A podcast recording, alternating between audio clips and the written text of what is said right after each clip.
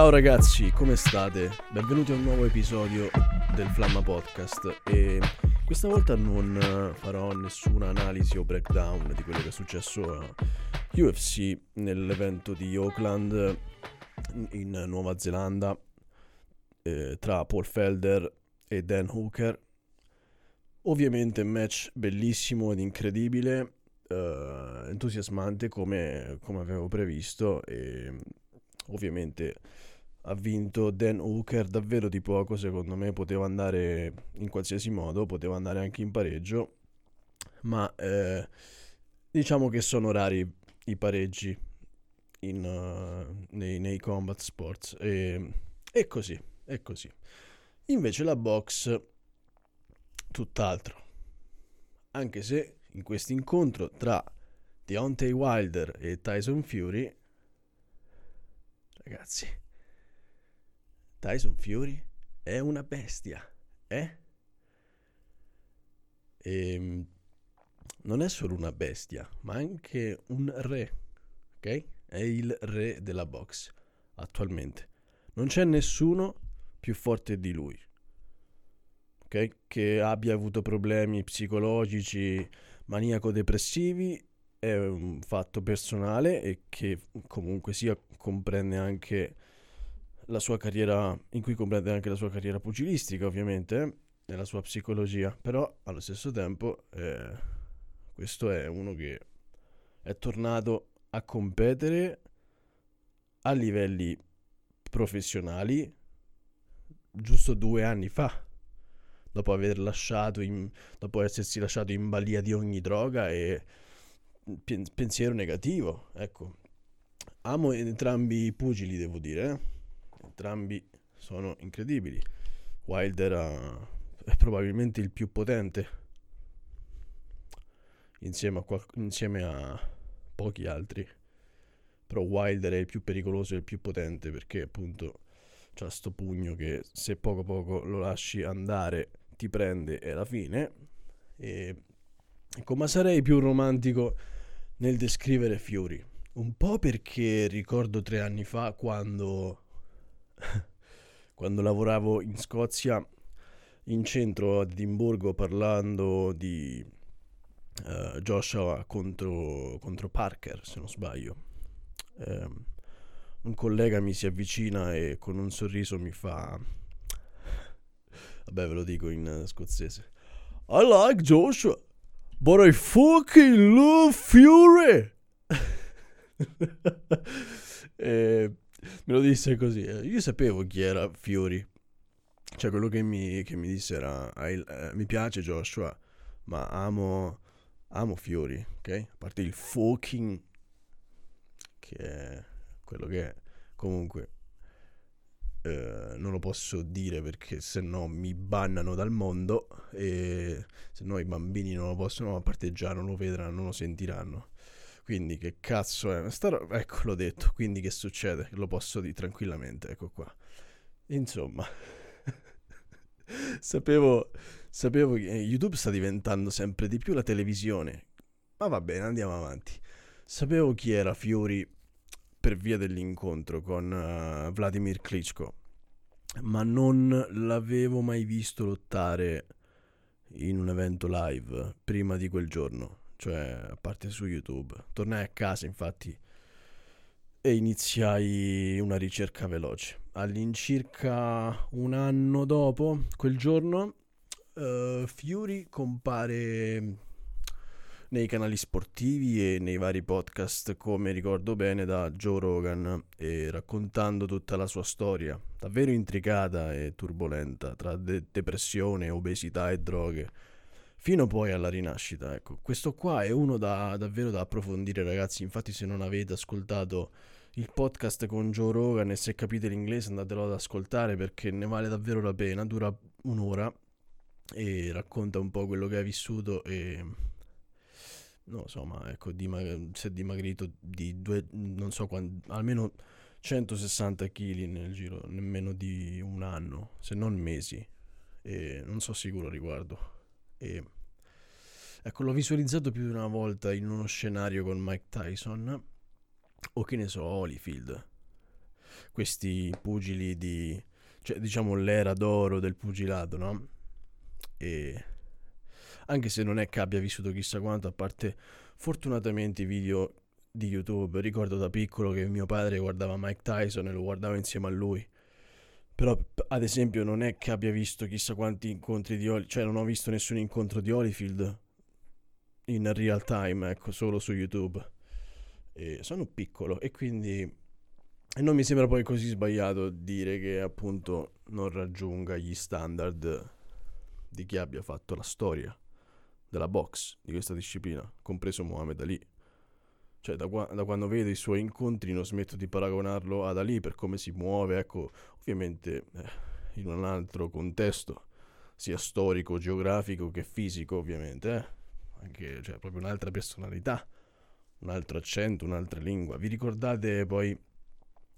Che ne so, ecco, vi ricordate del vostro amico delle medie con le gambe a X, tendente agli scherzi più che alla ginnastica? Ecco, lui potrebbe essere quel vostro amico ma togliete ogni cosa che vi ho detto, inserite come unico pensiero la box.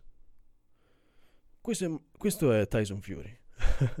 non lo direste mai. La prima volta non lo direste mai che è un campione del mondo di pugilato.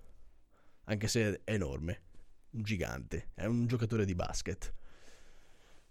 Ecco, nominato Tyson per via tra l'altro di Mike Tyson, perché il padre era un appassionato Ehm, cioè non sembra un caso che sia ora il pugile più forte del mondo. Ma per ora voglio parlare ecco, de- dell'incontro con Wilder tra... Cioè questo, questo, è probabilmente l'incontro più bello della storia. E tra l'altro Fury nel, se non sbaglio, due anni fa o l'anno scorso eh, twittò che l'incontro più bello de- di questo decennio sarebbe stato lui contro Wilder e l'avrebbe messo KO. E questo è successo. Non lo so, ragazzi. Non lo so, la vita è davvero strana e, e impercettibile sotto certi contesti, ecco. Sarò onesto rispetto al primo incontro, credevo che tra i due Wilder era quello che doveva cambiare tattica. L'unica cosa che sembra aver stabilito è, stata la sua massa muscolare perché ha messo, mu- ha messo su più muscoli, quindi anche più peso e quindi forse, quindi forse la velocità è, è diminuita, la velocità dei colpi è diminuita e quindi anche l'impatto con cui andava a fare striking, no? Ha perso ogni round. E se avete visto bene dopo il secondo round, Wilder già non si reggeva più. Cioè sembrava ubriaco, prendeva colpi uno dietro l'altro, è stato messo a terra con un colpo sul fegato, un colpo al corpo che ho sentito anch'io stando sul divano e quindi già al terzo round per me era finita, nonostante poi abbia scommesso KO al settimo round, forse per fortuna, forse per intuito, oppure entrambe le cose. Fatto sta che ho sempre pensato Fury rispetto a Wilder è un maestro della box, sia in quanto a conoscenze perché conosce la storia della box meglio di chiunque altro. E quindi non lo so, a parte questo, però in generale sembra che conosca ogni minimo dettaglio della box, sia a livello tecnico che storico.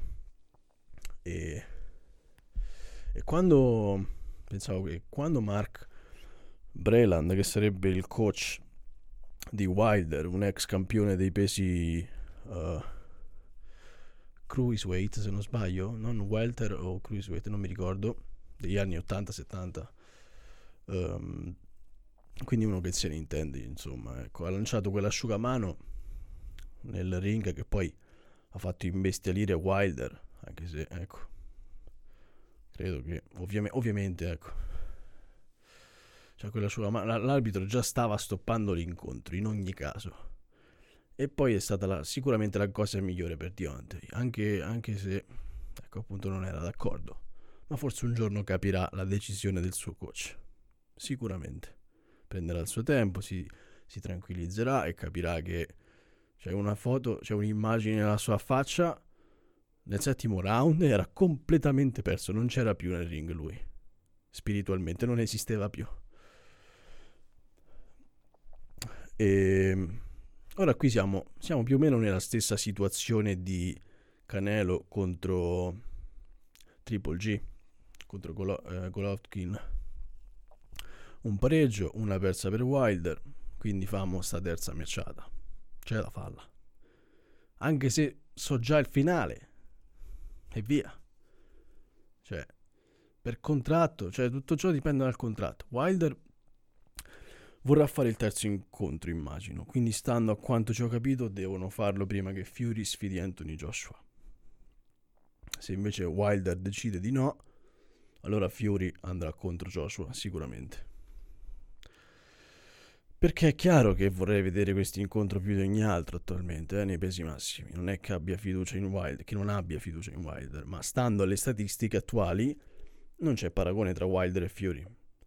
Fury non abbassa mai la guardia. Non la abbassa mai. Se la abbassa è per fare il coglione. Ed è un vichingo. Wilder è stato letale con dei pugili. Ora, forse prevedibili è la parola sbagliata, ma ecco, sino ad ora, rispetto diciamo alla storia del pugilato, tutti i pugili che ha sfidato Wilder, questi non entrano nemmeno nei, nei migliori 100 probabilmente, eh? quindi gli è andata bene a mio parere, Sopra- specialmente al primo incontro con- contro Fury mettendolo a terra. Ora, Luis Ortiz era, cioè Luis Ortiz probabilmente ha 55 anni, ok? Per quanto possa essere un maestro anche lui, ha 55 anni. Quello appena abbassa le braccia e se prende un pugno da Wilder è finita. E infatti è successo questo. Quindi, quell'incontro è servito solo per far salire l'hype con l'incontro contro, Fu- contro Fury e basta, non, ha, non è servito ad altro, ma è così che funziona. I soldi che girano nella box sono tantissimi e presto anche nella MMA, sicuramente, fino a quando le due cose si uniranno, credo. E e così. E... Quindi bisogna considerare le circostanze, il fatto che nonostante i knockout Fiori abbia, abbia, abbia poi vinto quasi ogni round, compreso l'ultimo del primo incontro con Wilder. Eh? Quindi la sua capacità di interpretare l'avversario non è sufficiente, quella di Wilder, al punto da anticipare Tyson. Cioè l'incontro con, con Swartz poi è stato quello tra Swartz contro Fury. Per me è stato decisamente più interessante da vedere e ve lo consiglio. Tra l'altro, mi piacerebbe vedere ora Wilder contro Swartz per la fine dell'anno, l'anno prossimo, ma nessuno ne ha parlato, eh? Fino a, finora e non credo che succederà. A breve, perlomeno, ecco. Perché a livello tecnico ha senso, però non a livello economico. Però ecco qua, che vogliamo fare? Ad ogni modo, credo che mm, non puoi spaventare un uomo che non ha nulla da perdere, un uomo che non era spaventato dal perdere qualsiasi cosa, compresa la sua stessa vita, ossia Fiori. Allo stesso tempo per, però ecco, avere tutto. Ma anche quando hai tutto, che significa davvero? Cioè, il mondo, il mondo materiale non potrà mai riempire l'anima di un uomo come Tyson Fury. Anche se direi di chiunque, eh? Però stiamo parlando di lui. Ecco. L'amore ostentato per la box, che è una disciplina incredibile. Una volta che che ci stai dentro, se ci cresci non ne esci più. Eh, diventi, ci diventi scemi insieme. Ed è quello che speri a un certo punto. ecco, appunto è la sua benedizione e allo stesso tempo maledizione, ok? Quindi davvero bellissimo da vedere. Io ringrazio Fury e Wilder per le vertigini che non provavo per un incontro di box da tantissimo tempo, da quando ero piccolo. E e per questa lezione, perché, perché la storia di Fury, di Fury è davvero interessante, quindi andatevela a vedere. Probabilmente avrò delle sorprese per voi e farò dei video dedicati alla storia di ogni uh, martial artist e pugile, anche se per me sono, sono la stessa cosa. Sono artisti in discipline specifiche e poi...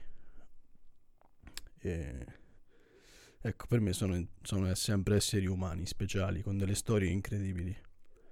Quindi iscrivetevi, grazie per l'ascolto e ci sentiamo la settimana prossima per, per altri video e spero di avere anche i video dedicati ai fighters o come li chiamate, che ne so.